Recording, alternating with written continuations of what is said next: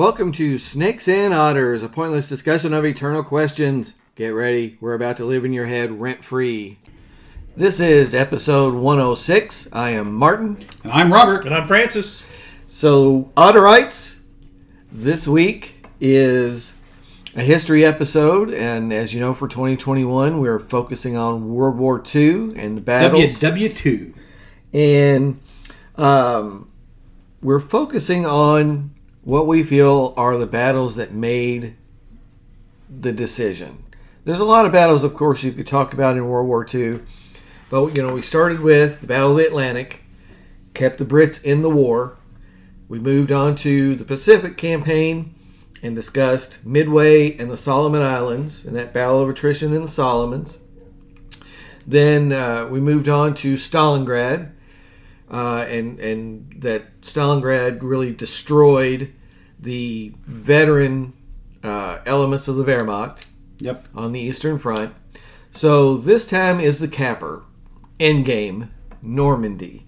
Uh, the the battle for uh, the Western Front, um, the the invasion of Atlantic, the crusade to free um, the continent of Europe. Right. And this is, you know, one thing about the we think about Europe and all the battles are going on because you know we've already had the invasion of Sicily and Italy. Italy is knocked out of the war by now, and that's no small thing. That we very easily could have done a big deal on on that because a lot of that is preparation uh, for Normandy. Yeah. They learned a lot about what needed to go into Normandy by those earlier campaigns.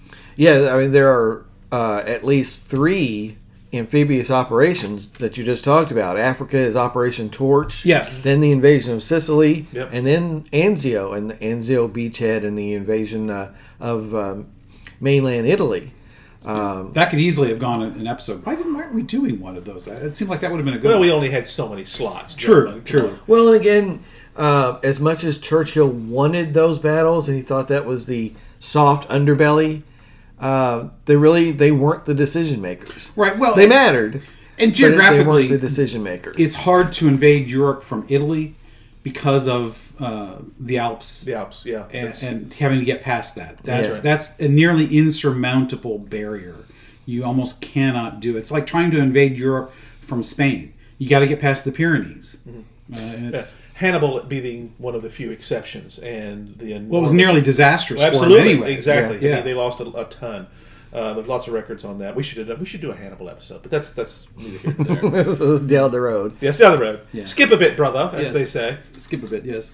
So you know, I, I just think one of the things that it was fascinating about leading up to this was all of the the preparations and decisions. You know, you were talking about Churchill um, and talking about that as a soft underbelly. You know, he had resisted opening up a front in France because the Soviets wanted to open up a second front in, in Yes. Europe because they needed relief. Yeah. But Churchill's like, "Are you nuts?" We're not ready. We are not ready. We're not ready. We got our asses kicked in it, you know the end of 1940, not even the end, the middle of 1940, and then you have the Battle of Britain for air superiority.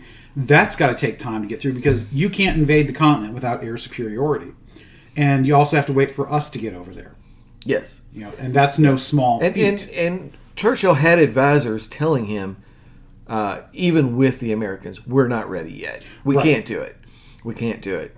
Um, so you, you guys are doing a great job, of course, of setting up the situation. But um, again, now that uh, Germany is surrounded by enemies, the thing they feared, the two front war, just like in World War One. yep. Um, It, it was inevitable, but it was always a question of when. when And that was the issue. Well, and who's involved too. Yeah. Uh, and honestly, I think taking Italy out, even though nobody really considers Italy a major threat uh, during this time, taking out, uh, and even though you've got uh, the Alps between Italy and the rest of Europe, taking out that ally to the south was huge. It basically puts Germany alone. Yes, and of course they they feel vulnerable on that southern flank, so they are pouring resources into Italy to hold off the Allies. Right, because you know, It's even a though huge I don't think manpower drain. Right. I, even though we probably never really seriously considered coming up through the Alps because of the logistical nightmare, you still have to guard against that possibility. You know, because very easily we could have uh, put small forces uh, in through there to cause havoc, you know, cause all kinds of trouble. You know, it's as interesting you bring, distractions. you bring that up. That was, in many respects, the whole core of the pre-invasion was about that Yes, distraction, distraction. And, and, and mis, misinformation and divine, making sure that they never really knew just exactly what was going to happen. Right. They knew that was cr- uh, the deception factor was critical. I Right. mean, you know, I mean, Patton was the you know the obvious example. That's why he was pulled out. Of course, they didn't tell him that, but uh, Yeah, and I want to hit all of that too. That's that was called Operation Fortitude. A lot of these deceptions and the fake camps and the and the fake uh, marshaling areas and staging areas landing in tra- landing craft that, that didn't exist, rubber tanks that you know so they could be seen from the Yeah. shore, all sorts of stuff. the radio traffic and everything. Uh, Yeah. Uh, what went into the deception is nearly as big as what went into the invasion. Yeah. And as we talked about the other night on our pre-show prep, show prep, uh, you know, the fact that the U.S. and the Allies had broken the, the German codes it was really the British and the Allies that broke the German codes. Yeah. broke the enigma. It broke the enigma. Uh, and then you know the U.S. in, in the the Pacific War cannot be underestimated that tactical advantage because our enemies never broke our codes, uh, not in any serious way. yeah, and that's and the it's Brits- almost incredible because they had a lot of talent. Yeah. But- But, the, the Brits even better. Uh, they essentially turned every German agent in Britain Yes, and turned them into double agents without the Germans knowing. So the Germans got fed tons of garbage uh, from double agents. They, they really thought they had Britain penetrated with, with spies, and the Brits had all of them, all of them, tur- every single one. And that's So no small huge. feat either. Yeah, it was huge, but that's you know that's the situation. Um, the Allies are are now together. American power is being brought to bear. Stalin uh, has destroyed um, this veteran formation in, of the Wehrmacht at Stalingrad. He's moving uh, towards uh, Germany. Um, Italy is embroiled and knocked out of the war. Mussolini is uh, about to get hung, and From a lamppost. you know, and and, And not well, let's be clear. yes. oh yes. I'm sorry, it was there. I had to use it. Well, I think that's the first sexual innuendo you've ever injected into an about right. episode. It just- it that's just usually to me. Robert and I's uh, job, but It you just kind of happened, guys. Well done. But, uh, Well yeah. Teed it up and hit it out of the park. Thank you. Thank you. I appreciate that very much. That's right. Uh, and so, and, and Africa's been knocked out now, and and all the German forces have had to uh, retire back into Europe, and we're staging in Britain. And, you know, that sounds like, oh my gosh, this is inevitable. They're going to lose. But, you know, that's still not inevitable. No, They're still a large professional army. They're not as good as and experienced as they were prior to, to Stalingrad. Uh, but they still have a lot of men and material. And the the problem when you uh, surround somebody is you tighten their supply lines uh, and lengthen yours. and oh, so yes. it makes it easier to move men around theoretically, assuming you wake up your leader to to, to approve it. But you know, uh, so it gives them some advantages to offset the disadvantages Yes. uh, from being squeezed back. Yes. So it's it's no mean it's not a definite that they were going to lose. you've got a real key piece right there too, in that. Yes, we could invade France, maybe, but the Dieppe raid has already shown the difficulty of raiding a French port and trying to invade at a spot um, where you can then bring your supplies in. Right. I was reading about that um, this morning. Um, that basically convinced them we are not invading at a port. We can't do a port. Yeah, They'll- they'll it's too us. well defended. It's Yes. too well uh, manned. It's it's just not possible, and or it's not as, like ha- as Well, happened. the cost would be uh, would would Too high. far outweigh Yeah, oh, too high, and that was part of the thing. Is you know could they do things? Sure, but you know they have to have a reasonable uh, chance of of strategic success. and of course, the Brits do not want to get into another Somme, Passchendaele Absolutely, Right. Yeah. slaughter disaster. Well, you know, I'm glad you brought that up too, because the lessons learned in World War One are critical here. Yeah. uh, uh, that we Chur- did- Churchill knows we he didn't can't do, do, that. things that conventional wisdom, even 20 years earlier, would have demanded.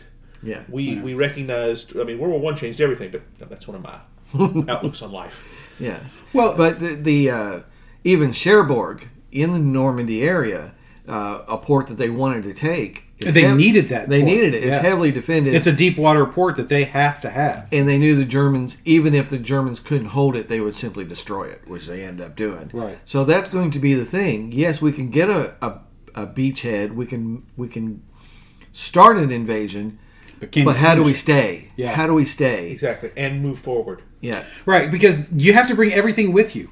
You know, it's not like you know when when Germany is doing all of its invading in the early parts of the the war, they are they're doing it across land. They don't have to to go. I mean, other than uh, Africa, which you know they can since Italy already has a a beachhead there. That's not even the same situation because Italy's in Africa way before the beginning of World War II. So Germany never has to worry about how to get their men and material where they need to go. And when you have to invade a continent across the channel uh, or across the ocean, it is it's a huge, huge thing because you literally have to bring everything: your bullets, your food, the men, the tents, uh, even you know the tents and the typewriters for the staff to, to you know do all the orders and all the other stuff. I mean, the administrative stuff. Everything comes with you. Yeah. The gasoline Gasoline. that huge. became the Which thing. becomes critical. Yes, the which gasoline. So that leads to the technical innovation of the Mulberry Harbor, yes. where they they not only brought everything, they brought the harbors with them too. You know, that's a. Uh, I think one of the things that cannot be underestimated about the preparation for this. You know, it was only a year in the making, which is astounding when you think about the scope of this. I, I am just flabbergasted because they didn't have computers to help them organize this stuff. This is all paper. You know, Yeah, it's manual. Uh, it's all Slide manual. rules. and they had to invent so much. Yeah, you know, and they had to build so much. One of the reasons that uh, it even happens in June is they had to delay a month because they needed more landing craft to be available to get all. And it started out they wanted to go with three divisions from the Americans and you know two from the Brits and her allies, and that was going to be the invade. That was the initial starting point. And very quickly, it's like you know maybe we need like five from here, and th- but we ended up with like a hundred. yeah. So it kept getting expanded. In the midst of all that, they still managed to, to, to pull it off in a year, but they had to invent and build so much of it in that year. yeah.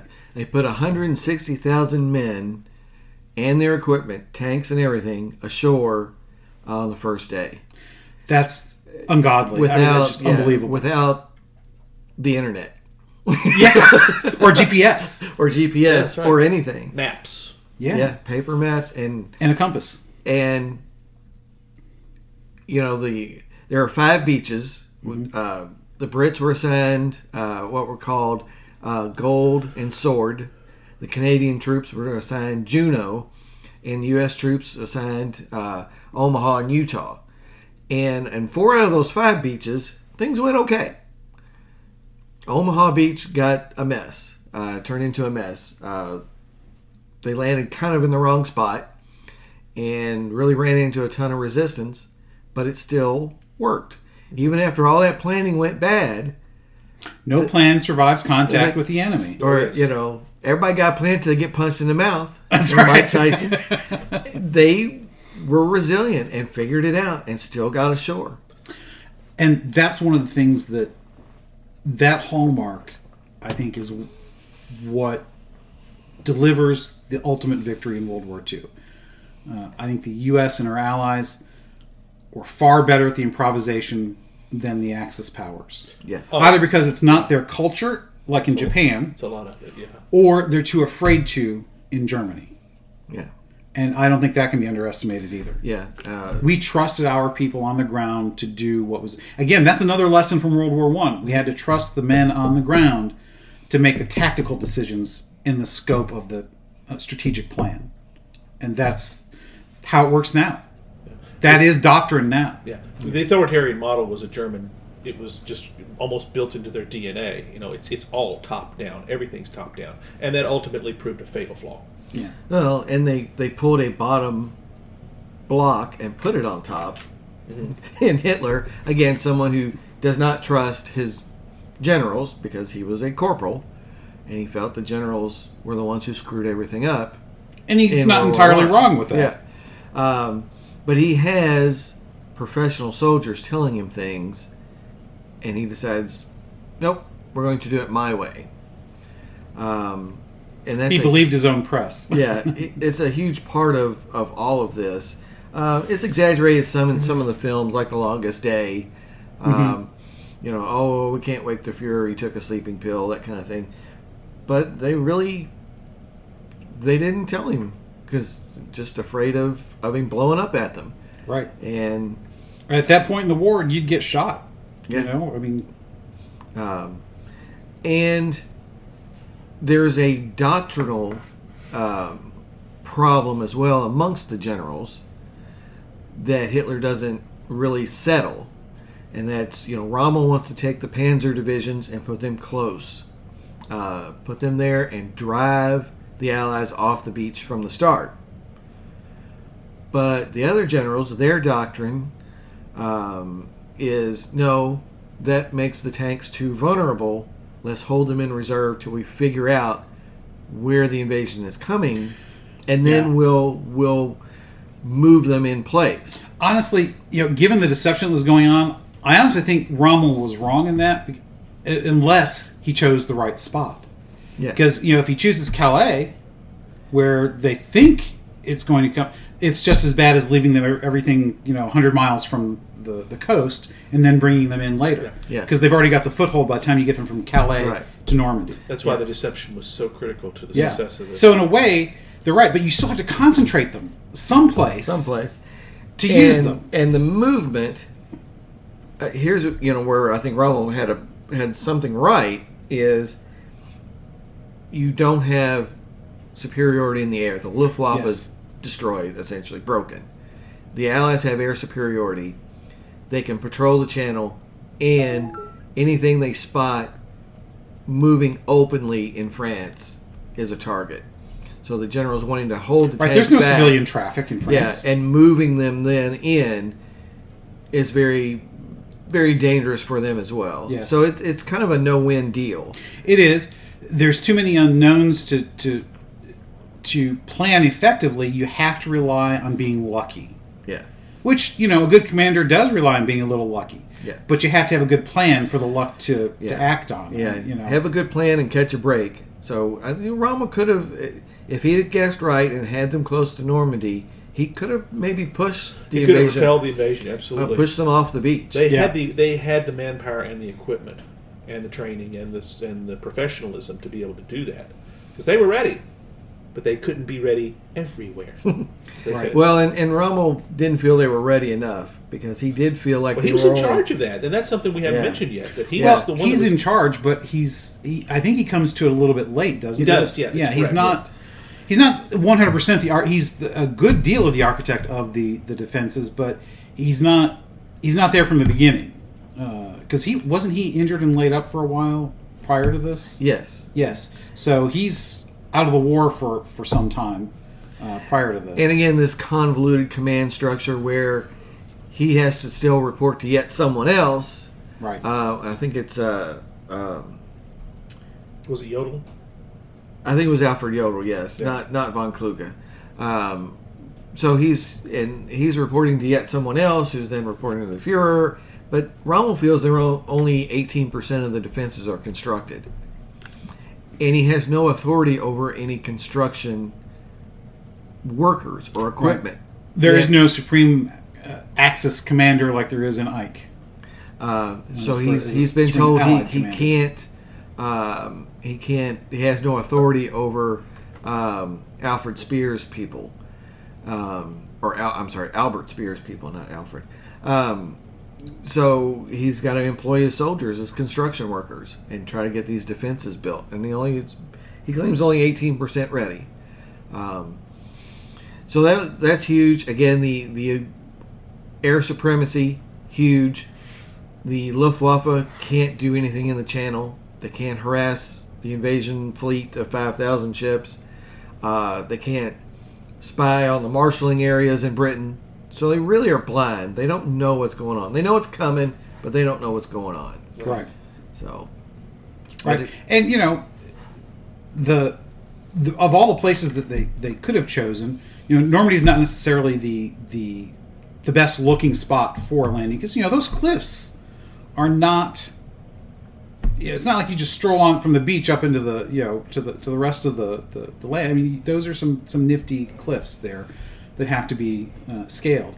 And as you said, you know, four of the five beaches went pretty pretty well. You know, there are places where they get there and there are dummy emplacements of guns uh, because again, they're not ready.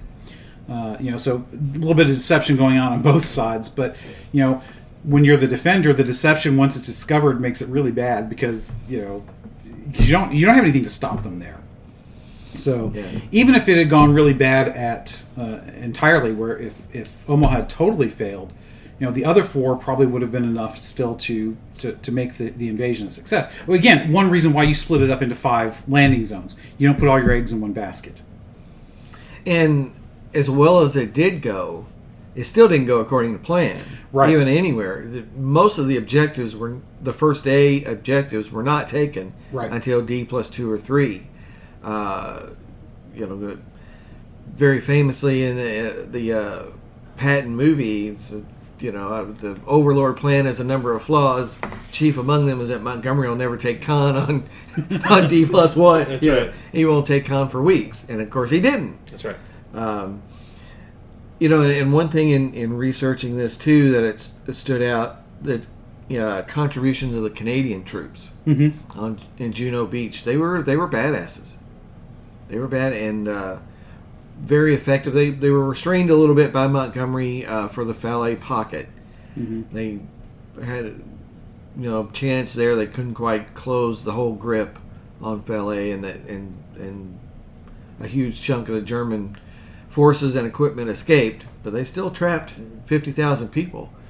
which you know that's that's major. Uh, You Yeah. know, you every for, you know every time you take out a large group of, of Germans, there's just you know one more bunch of guys that can't shoot back at you, and when you're the invaders, that's important uh, because you know you put one guy behind uh, fortifications and he's equal to at least three of the the attackers as far you know from an offense defense standpoint. Mm-hmm. Because he's got something to stand behind. Now, granted, in this kind of war, it's not exactly that. You know, that's more of World War One, Civil War kind of thinking, but there's still some truth to that. Mm-hmm. Defenders have the advantage uh, when you come to fixed locations. Now, when you're out in the field, that's an entirely different thing. Tank warfare kind of evens that up. Um, but um, it- I don't know where I was going with that. But, you know, it, I mean, there's there's just so much that you could uh, point to this. Uh, you know, Normandy is one of the great ones for the what ifs because Yeah. there's plenty of, of turning Well, points there's, on uh, this. yes, Um, there was a movie So made. Uh, years ago. I can't remember the name of it, but it was basically one of those what if Hitler had won World War II or had the Normandy invasion had failed. Was basically what it was, and uh, the uh, it was it didn't go into a whole lot of that. It was mostly the effects afterward. Uh, but you know, the Europe became Greater Germania, basically. Yeah, uh, HBO did a movie Fatherland. Yeah, this That- that, may be it. Yes, that's it, that's it. Yes, That uh, was- set in 1960. Joe Kennedy Sr. That's, is it, that's the, the, uh, one. Yes, that's the one. I believe it was. Rutger Hauer. Uh, don't quote me on that, but I think that's right. He played the main character, and it was a it was a small scope story, if I recall correctly. Yeah. Within that universe, so it's not a. It, it was not intended to be, you know, here's the alternate history. It's just kind of set with It was the yeah that was the Man in the. High Castle was similar.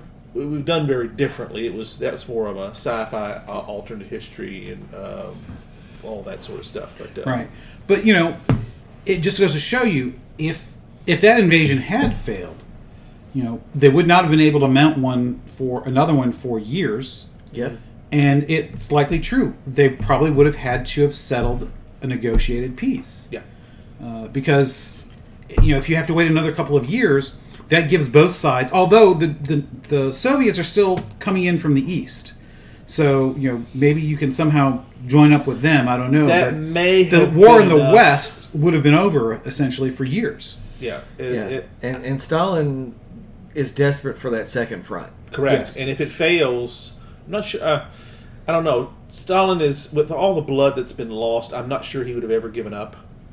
Uh, right. Well, and that's the difference. Uh, I was going to mention this earlier. You know, uh, he's wanting that second front, and Churchill is is resisting it because we're not ready. Stalin to him, the only thing mean, when you say you're not ready, that's not willing because he doesn't Yeah. care about Yeah, he- he- all the rest of the stuff. He's willing to throw 10 million men Yeah. at a problem and only have 1 million come out of it. To him, that's still a success as long as the objective is met. Yes, uh, the ruthlessness of Stalin is not something to be underestimated. Right. Here. Yeah. Well, certainly, if if the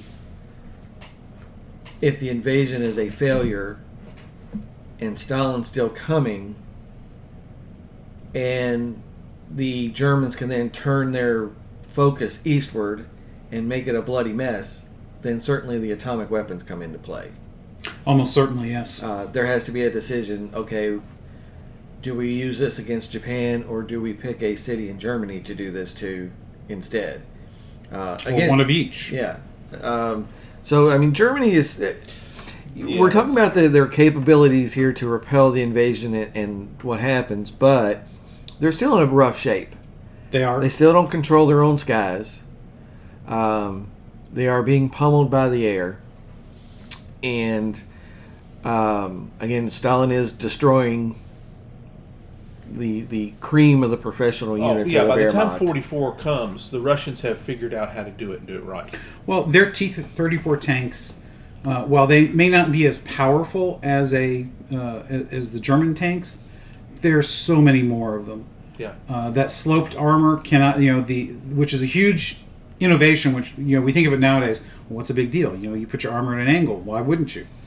But that's not the way tanks were built then. But that sloped armor and the thickness of it was a huge defense against the, the panzers and, and the, the you know the cream of the German Yes, tanks. they they had mastered tank warfare and their artillery and their rockets The rockets, yes, Were- those are terrifying. is terrifying, and they were good at using them. yeah, uh, you know they had the ability to. They may not, and this is very much a Soviet thing until the end. You know what we lack in quality, we will make up for in quantity because they had the manpower and the resources to do that. And the will. and the, and more importantly, they had the will. So even if Hitler had been able to take, say, three quarters of what he had in France and turn it east, presuming a failed Normandy invasion, because you certainly at that point, knowing they're not going to be able to do it for another couple of years, or Yes, I you mean- could you could redeploy all of those troops and, and tanks and, and everything else. You're going to slow Stalin down for sure, but I don't know that you can fully. Yeah, it, it's making it. Yeah, the idea would be to make it a lot bloodier, slow Stalin down, then open up the channels to the west, and then what?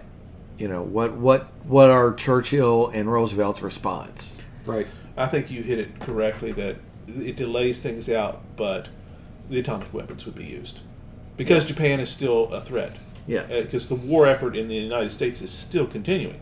Oh yeah, That's Yeah. that's uh, it, there's that's not yeah. going to stop. Can can can America give Britain enough backing to say don't don't give in? Yes, we, we lost in the invasion. We can't invade again for a while. Just hang on. yeah, Yeah, and you know, keep the supply trains. you'll keep the coming. air superiority. By then, the you know the the Battle of the Atlantic is, is largely won. There's not so Right. keeping men and material coming is not a problem, other than the political will in the United Yeah. States. And then deciding, okay, what do we do? Are we going to try this again, and how? And Right. who's going to be in charge of it? Uh, because Ike Eisen- was he would be gone. Yeah, certainly Eisenhower would probably have been reassigned after a failed invasion. Yeah. which he Um, would have accepted. I mean, yeah. he knew that. Um, you know, maybe Bradley. Um, certainly Yeah. not Patton. No. Uh, but you know, perhaps Bradley would uh, then get the supreme commander nod. God forbid they give it to Monty. I don't think anybody's that dumb.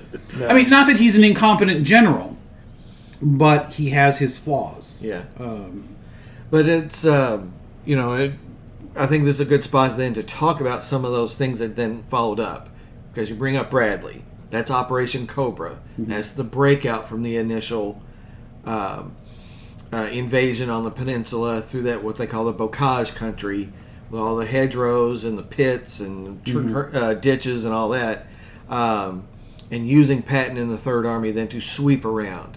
Uh, Operation Dragoon, that's the invasion in southern France off the Mediterranean coast to try to link up with the uh, invasion forces from Normandy.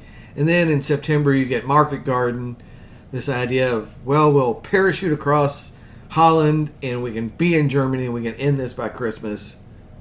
Eh, Yeah, Yeah, not so disaster. Um, but once, right, once there is a foothold, then it really is uh, a matter of ticking clock. It's we're going to win. yeah. They didn't push us off the beach immediately. Well, even if they, We're going to win.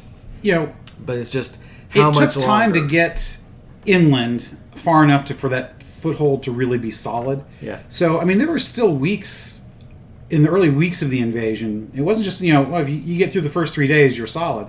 No, there were first several weeks of the invasion where it could still have gone south. And again, the, the gasoline shortage is is huge. It is. and it it makes where uh, you've got to try to assign supplies a certain way. Eisenhower decides we're going to try to do broad front rather than these concentrate in one spot and try to drive through. I don't want to isolate anybody because if they run out of gas, they're toast. Yeah. And- Again, showing the difference in the Amer- in the Allied point of view from the West as opposed to the, the, the Russians in the East. Um, so yeah, it, it, that's a different way of executing the war, and both end up being successful. It's just you know the, the, the toll on the Soviets is huge. Yeah, we do. We the in the Americans, we we understand the Western Front. We understand the Pacific pretty well. We're we're we're still uh, our perspective is a little skewed from a from the way it should be because we're we're learning, but the the Eastern Front is largely skimmed over uh, in Right. in our society, uh, wrongly so. Uh, but you know, if you were to go to Russia today, they they could probably tell you all about the Battle of Stalingrad, but could care less about what happened in the Pacific. You know, it's just Well, and it's they just a probably don't even thing. care that much about what happened in, in France because again, Yeah. we had nobody in Russia. They had nobody in the West. Right. So you know they were allies, but really they were more Yeah. Well, there's a associated powers Well, in, that's in that sense. because there's still. I mean, you got to remember, you know, Napoleon's only 100 years in the past. Uh, Russians hate the French. Yes. Everything that that uh, they they whooped their ass pretty bad uh, at that time, and they've never gotten over that. Ironically, and go back to War and Peace, which I've talked about before. Uh, Russia was before Napoleon was very Francophile in many ways. Most of their aristocracy spoke French as well as Russian. In fact, Russian was the peasant language. Uh, we're talking French otherwise. That all changed.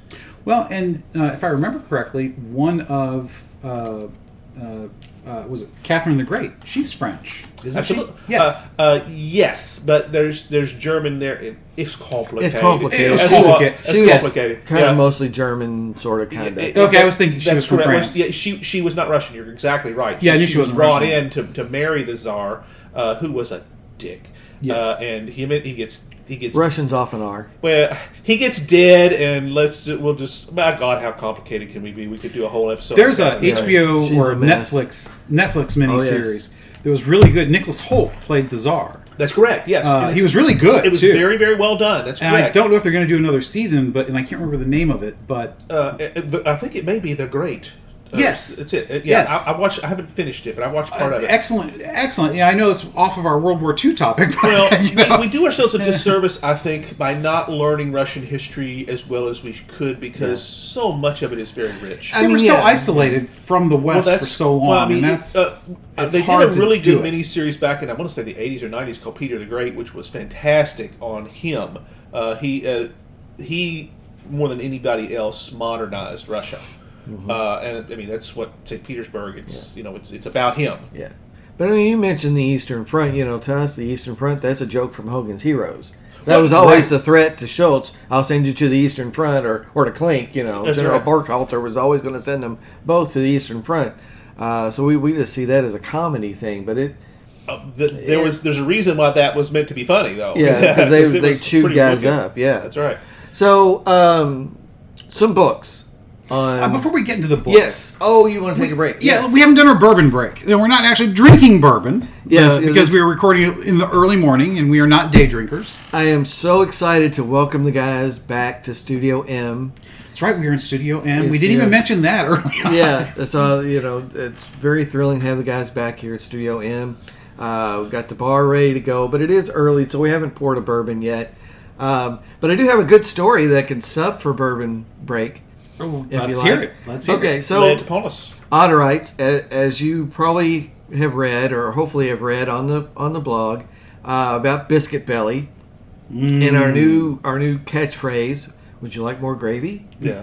Uh, so, in explaining that to uh, Mrs. Martin, of course, that became kind of a gag for us here, and we work in the same building now. Uh, Mrs. Martin and I Well, I. you kind of did before when you were working from home. so Same room. Very well put, sir. I like that. We like that. sort of started using it as kind of a a convoluted way to say yes or, or or that's a good idea that kind of thing Oh, I thought he was going to say it was their signal to go to the to the to the master bedroom and and, and get busy.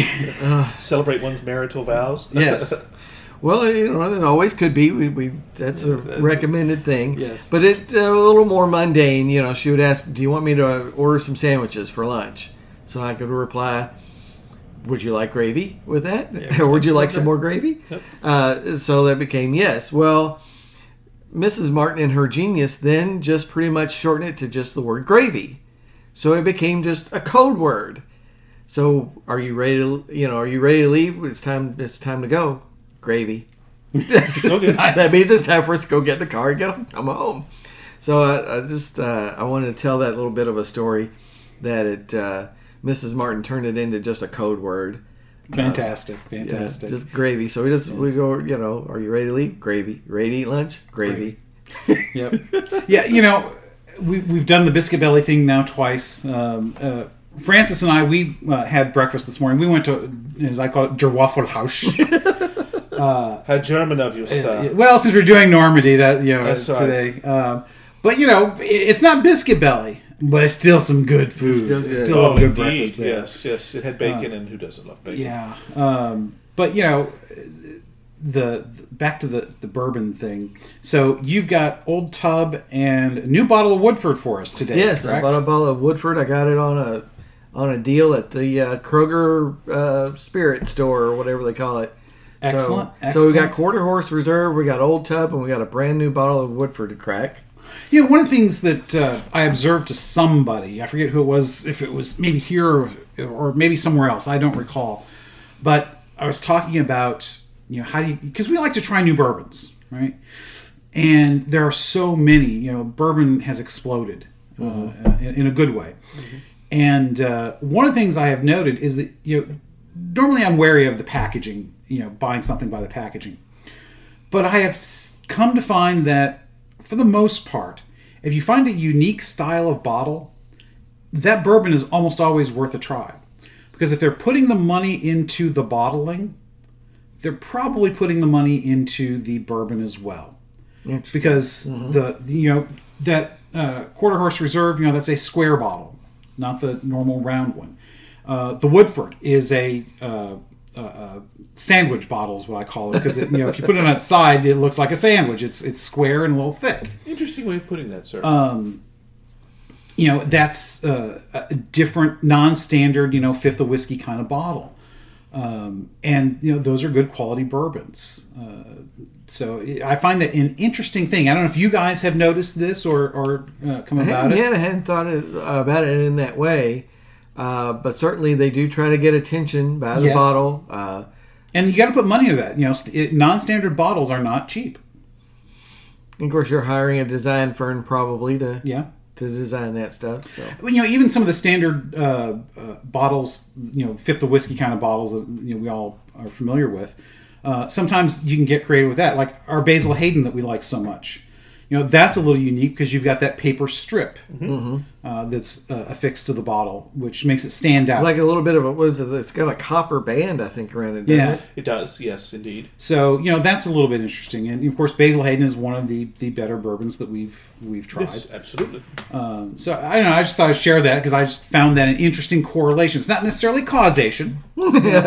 you know, weird bottle does not necessarily mean good bourbon, but it, so far it's held fairly true. Well, you have to give the impression of quality if you want sales to follow. Yes. In, the, in this especially at the in this 30 35 40 well, that's price correct. point That's right. You you've got to give that now. Uh, there, there's a presumption on the backside for repeat sales that it is quality. You know that that, that it lives up to the image. But let's face it, guys. As marketers, you know it's all about the marketing. You got to market it right. Yes. Well, and for those of us who are uh, bourbon aficionados, who doesn't like to have a good-looking bottle on their shelf? That's right. You know. Right, yeah. So there's there's something to that as well. So ask ask any any bar uh, bartender. Uh, sometimes the reason they display those bottles is because people don't really always know. They'll pick something based on what it looks like. yeah. Very true. Very true. cool well that was a good bourbon slash story break Yep. gravy Uh, Gravy. books. You wanted to talk about books. So yes, uh, I just pulled three off of my shelf that are related to uh, Normandy, the Normandy invasion. Uh, classic, The Longest Day by Cornelius Ryan. Which the movie was based on, if I recall Yep. correctly. Yep. That was an excellent movie. I, Yeah. I, I can't say enough good things about that. Big time yeah, John we've talked Wayne about movie. that before, but it's it really is a uh, a fantastically it, it's ac- it's accurate too. It's it's it's pretty Yeah, I'm, uh, there are you know there's license in it, but th- th- it's always going to be the case. But yes, you can get a decent sense of of the reality of the reality.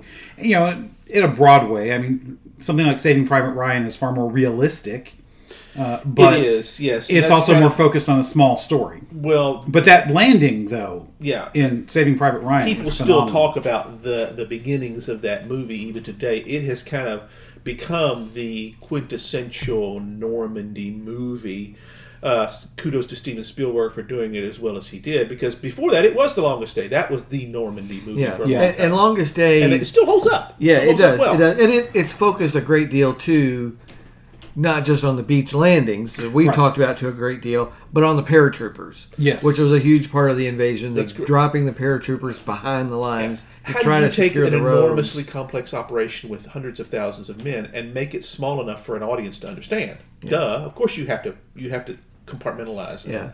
and And the- focus. Yeah, the tight. paratroop drop. The, a lot of that stuff went really badly too. right. Um, the troopers missed their drop zones. The units Just dropping in the dark. Yeah, and they know? were Right, 'cause they're broken going up. before dawn. Yeah. They they they broken up hugely, but they just kind of went. Well, you know what? I found some elements in the 101st. I'm in the 82nd. So what? Let's go find some Germans to shoot, Right. and and just Yeah, that- that's- made it work. But There's the flexibility. That's Yeah, correct. We and- and just- recognize if you're wearing our uniform, we'll we'll take you. yeah. Uh, so that was that's uh, again that, that really neat idea of the American character of, well, we got a job to do, and these aren't the guys I trained to do it with, but what the heck, they're still my bros. We're gonna go do it. it's hard to see the Germans having that kind of flexibility. Uh, Yeah, being able to do- a, a, a now, German maybe, paratrooper separated from his unit probably would have just sat there Yeah. and waited for orders. maybe, maybe not. But you know, the degree of flexibility would not be there Yeah. because you know we, we we say this about that flexibility. And we talk about it, uh, uh, the the Americans being so flexible and the Germans not. But when we talk about that flexibility, it's the men on the ground that are the ones that are flexible. Yeah. because they realize, and again, it's part of the American spirit. You know, I'm the guy that's got his life on the line, not some general, you know, sitting over in England or still on the ship. So screw him. I'm going to save my own ass. Whereas in and I'm also going to do my damn job. and he's going to do his I'm job. going to do my job without being told. That's right. Right. The- there's the, Whereas on the German side, you know, by now you're scared to death to do anything that is outside of orders. Yeah. So while you're probably still going to have some pockets of those guys who, who are willing to take initiative, because you know, certain death versus potential execution is still a good motivator uh, in that sense. Uh, but yeah, that inflexibility is at the top, and that filters down Yeah. uh, on the German side. And then I also pulled, of course, our buddy John Keegan that we discussed recently. absolutely. uh, an episode that uh, published a few weeks ago. Uh, Six Armies in Normandy, also very, very good uh, discussion of, of the invasion. And this one isn't really maybe directly about the invasion, but it's Douglas Brinkley's The Boys of Pointe du Hoc. or Oh yes, du Hoc. That's one I've wanted to, to look at, but I've not. I don't have a copy myself. Right. So this this talks about uh, Ronald Reagan's anniversary speech, where he focused his uh, opening on the Ranger Battalion that took the cliffs of Pointe du Hoc. Uh, there were supposed to be gun emplacements up there, and the guns had already been moved back. and so they uh, scaled the cliffs under enormous small arms fire and uh, got to the top. 200 men by the next day, I think, we were reduced to 90 uh, men that were combat combat effective. Uh, but they did find the guns eventually uh, behind the uh, emplacements and disabled them and took the cliff. It's it's a really it's a really some kind of story. Yeah, yeah. Um, I don't think you can. Uh, when you talk about World War II books uh, in Normandy, I don't think you can leave out Stephen Ambrose's books. Yeah, Uh, he, he he's a Very great good. author. He's one of those guys that's uh, can write for the popular market yet still be a good historian with it. Uh, he's like a David McCullough in that way. Uh, so uh, there, there are two, and I'm now I'm blanking. Um, one is I think D Day, and then shoot, what is that other one? That's because I've got both copies at home, and I'm now I'm blanking on the second one. Um, oh, it's the one that the um, uh, the miniseries was based on. The Band of Brothers. uh, Band of Brothers. That's Band the of one. Brothers. Yes, that's oh the yes, one, of course. Yeah, Band of Brothers. Yeah, which is a, which is really and one of those essential. It's not just D Day though. It's it's, it's Right. the whole European. It theme. starts but with it's D-Day. the, it's the paratroopers. Yeah. It's, uh, Yeah. those paratroopers we were Yeah. talking about. Yeah, so that's yeah, and Band of Brothers uh, as as a series. that was like- phenomenal. Yeah, just like Longest Day, the film, or or um, um, Saving Private Ryan. Uh, if you want to approach it from that direction, uh, from a media instead of a no, uh, sorry, instead of a book, definitely worth diving into. Love Band of Brothers. Of course, uh, our favorite, one of our favorite uh, fiction authors, Jeff Shaara, has done a World War II series. Mm-hmm. Uh, I don't know which book off the top of my head covers the Normandy invasion because neither one of you, uh, you have them yet, or No, no, I don't have that. I I've got them, but they're still on my to read list. Yeah, I still Yeah, have, just yeah. have a handful of Shaaras, so I don't. Shaara's really good uh, at what you were talking about, Francis, uh, making something really big understandable because he does what Longest Day did. Right. And it's what his father did, and it's how where he learned it. He focuses on a small number of characters from both sides and does the narrative from those points of view.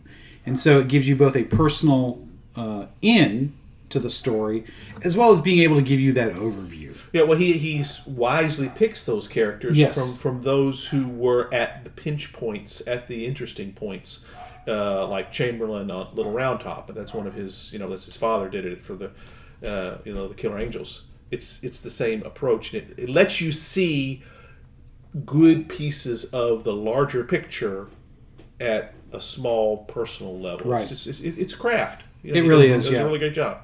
So yeah, if you want a little bit of a fictionalized historical account, that's that's another good place to because it's very readable, very readable. Uh, and Ambrose also did a book, Citizen Soldiers, which is Yes. that's the one that, that covers from D Day through the Battle of the Bulge. That's the one I was thinking Really, that's you could any of Stephen Ambrose's books, you can pick them up and enjoy them. They really Yes. are very good. And he doesn't do just World War II by all means, Mm-hmm. uh, but he's he's still one of the masters. No, he did an excellent book on Lewis and Clark, uh, Undaunted, Undaunted Courage. Courage. That's right. Yeah. That might be his best selling work. Uh, I don't know. check Band it. of Brothers probably overtook that. Yeah, Yeah, Yeah. Uh, exactly. But the the miniseries didn't hurt. Certainly, Right, It's, right. It still is one of the standards of, Yeah. of and credit to HBO for for doing that. Uh, at, at Yeah, time the when- companion piece, uh, the Pacific, which I think was done by his son, because Mm-hmm. it's not Stephen Ambrose, it's um, Michael. Don't don't quote me on that. I Yeah, know. because I want to say it's a different Ambrose, but I want to say it's it's his son. But I could be wrong about that. Because but the likelihood of two historians named Ambrose uh, seems uh, yeah. uh, Well, and, and I think Douglas Brinkley, this the boy, the boys of Pointe du Hoc. I think Brinkley is kind of a protege of Ambrose, or is written of you know with Ambrose. So, um, so that's you know uh, coming up on 48, 49 minutes, and we really didn't even do a lot of detail about the actual battle. You can't. It's you, you way too big. Uh, yeah. Uh, But just think about, you know, again, that first day between the paratroopers and the invasion force, uh, something like 1.6 or 160,000 men, and by the end of August, 2 million men, uh, launching Eisenhower's crusade, as he phrased it, to free a continent. and many of those men survived and went forth back into if you have anybody in your family or that you, or your community that experienced World War II in the east in you know in uh, the European front anyway, they were very likely involved in that. I had a great uncle that was on the second day uh, that went in. Uh, so it's it's personal too, folks. Even for us generations later, there's there's that connection. As those as that generation slowly goes away, there are very few of them left now. Yeah. Um, us being Generation X, you know, we are of the generation where either our parents were, uh, such as myself, because my uh, my parents are older than yours, you know, but uh, uh, although your parents are might be close to my age, uh, my parents Ten age. years younger. ten years. Okay, I couldn't Because my parents were, were boomers, actual boomers. Actually, that's right. That's right. That's what it was. Your uh, your dad is uh, Yeah. clo- was closer to my parents. age. Correct. Yeah, Daddy was born thirty five. Uh, yeah. he was ten years old when the war ended. Right, uh, so- but remembered a lot of it. Right. So, but we've got we are the last generation really that that can remember or knew somebody who actually fought. That is as- correct. as- you know, Our as far as that personal not know. Yeah, the next generation after us doesn't have that uh, personal connection. Right. Uh, it, it's it's it's secondhand at this point. Yeah. We were able to talk to those who experienced it. Well, you know, uh, in many ways, that's you know we we have a similar, uh, uh, slightly different uh, way we think about Vietnam. You know, when I think about Vietnam, to me that that's a war in the past, but it happened while you know we were very young. yeah. But you know, my I don't really have a memory of the war because by the time you know that kind of stuff would have entered my consciousness, things were winding down. We were out before mm-hmm. before we were ten. You know, we- they were out in seventy three and totally out by seventy five. So you know, you realize when you're talking about Vietnam, that's less than ten years prior to our graduation from high school Sure. which you think about that that's kind of an astounding fact for it to not be in our consciousness uh, to be that close I suspect that it's more uh, a subconscious to us than we realize. I think you can't uh, have grown up during that environment and not be affected by it. even No, no. We don't realize it. yeah but i mean as far as a, a you know this is a thing that is uh, contemporary versus history uh, you know it, because the the way the war was perceived at home and how you know the reaction that's just you know one thing that even World War II is much more uh, uh, I think stayed in that con, uh, contemporary mindset than something like a, uh, Vietnam. Because even though we were only 10 years past by high school um, it was no longer a contemporary event. Uh, at least not for me. I would presume similar for you guys uh, as far as you know being in a you know I didn't have I didn't know anybody that went to Vietnam. I don't know about you guys. Uh, so you know maybe that has a lot to do with it too. Uh, I found out. I, I got to know some later because they were older than us. You know, Right. they were they were kind of not our generation. They were the previous generation, sort of. right, they were the baby boomers. They yeah, boomers. exactly. They were, Yeah. you know, The- they the were first aunt- of the they were uncles and things like that, Yeah. Uh, or, or neighbors. Uh, we were just, you know, It also helps that something like this, World War II, we won. You know, you're much more likely to want to keep that into the consciousness, and I- it's you know, we like to celebrate our wins. That's especially the bigger wins. I think that's one of the reasons why you know something like World War II, Normandy, these things they capture the imagination. well, there were also a lot more men under arms for True. World War II than there were in Vietnam too. True. So that that has something to do. You couldn't you couldn't avoid that one. Uh, Yes. If, if, you were of the right age, uh, it was unavoidable. Whereas in Vietnam, not so much, and a lot of things happened. We'll talk about that. Well, we have talked. being a about that. conscientious objector would have been nearly unthinkable prior to the '60s. Correct. Oh, absolutely, yeah. Uh, well, I knew one. Uh, he actually uh, he was drafted and he served. He was a medic, uh, and that, that was what he went in. And he said, To me, that's an honorable way to be your exactly conscientious right, objector because Uh, uh, rather than fleeing to Canada. "Well, that's correct. That's how that's how he did it." And he was uh, he was very good. He even told me about it. I used to work with him. Uh, Marion was his name, and he would he said, "Yeah." They asked him, "Do you want to carry a gun?" He says, "Well, yeah, I'm going to be in country, right? Yes. Okay, I'll take a I'll take a sidearm." And they called him Doc because that's what he was. He was a medic, and he was he actually saw combat, uh, but he was a conscientious objector. Just goes to show you there are no atheists in foxholes. Even a conscientious conscientious objector will defend, will want to defend himself. That's exactly it. Yes. So, uh, you know, like I said, we did, Big rabbit hole there. Yeah, we didn't even really hit a ton of details on the battle uh, of Normandy. Right, but- we didn't even hit the personalities like we normally yeah, do. uh, Too it's many. just just Yeah. too big, too big a thing. We we did we mentioned just a little bit about Bradley and Patton, and of course Eisenhower in overall command. We talked a little bit about uh, Montgomery. He has a large command under uh, Eisenhower for for this. Right. Well, he's really the uh, in-country commander. Yeah, the- on ground. on ground. Yeah. yeah, he's the ground commander as as Eisenhower's commander of the entire operation. Which is really a sop to the Brits yeah, because we provided the the majority of the men and material. So, but especially the material. Yeah, the landing craft, which is why- tanks and Eisenhower is the supreme commander. But you, Yeah. you know, you got to throw the Brits a bone. They've been fighting Hitler for five years. That's Yeah. right. Yeah, and you know Montgomery, as prickly as he was, he was he did know his job. He did know how to do what he needed to do.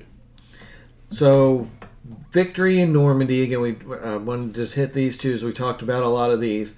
They weren't really, the Germans weren't ready.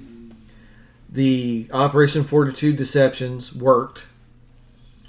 Um, the air superiority, again, the Germans couldn't harass the landing fleet, the transports. They couldn't observe the marshalling areas in Britain. Um, the French resistance and the Allied bombing campaigns in France were fairly effective uh, at disrupting the transport uh, network, uh, Vive- the rail Vive network. France. yeah, Well, yeah, the intelligence provided by the French underground uh, shouldn't be underestimated either. Yeah. Uh, you know, we've I've said that several times, but there, but it just goes to show there are so many pieces that went into this invasion that didn't necessarily have to go perfectly, but were so important to the ultimate success. yeah. Uh, you know, that's one of them. Uh, air superiority is, you know, having all of the men and material, the faking out of of uh, where the landing. I mean, so many things that went into this.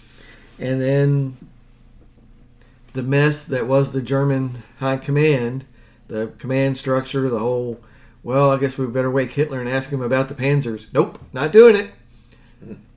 You know that that was that was a part of this that that made it work. And uh, again, they got they didn't reach all the objectives as planned, but within two days, three days, they're starting to take them. They're they're there. They are now in Europe.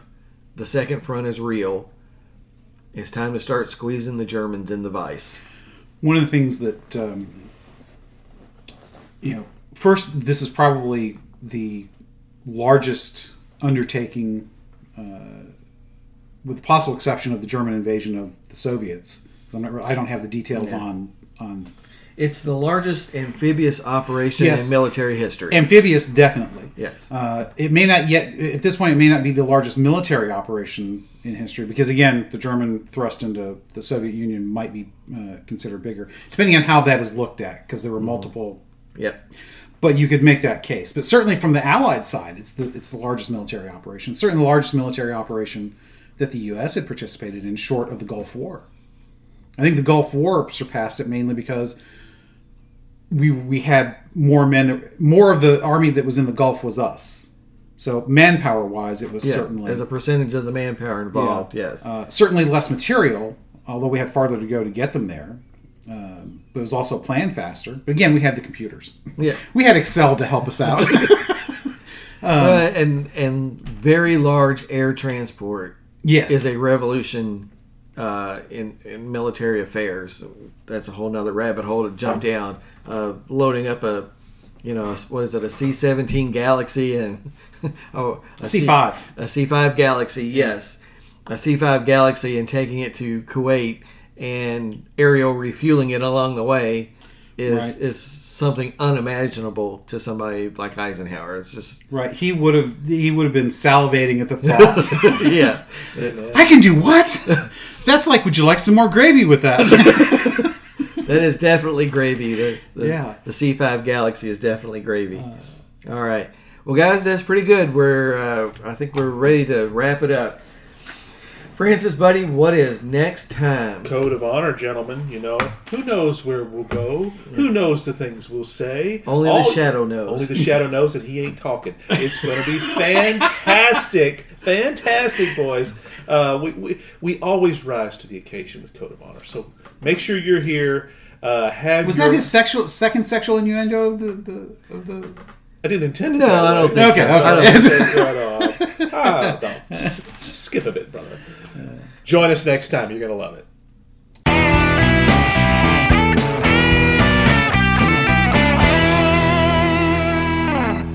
Hope you enjoyed another pointless discussion of eternal questions Remember, new episodes published every Friday at noon Eastern. Spread the word. We're on all the major podcast platforms. And leave us a comment or review because that helps others find us. We're on Instagram, Twitter, as well as our website, snakesandotters.com. I'm Martin. And I'm Robert. And I'm Francis. Join us next week, same snake time, same otter channel.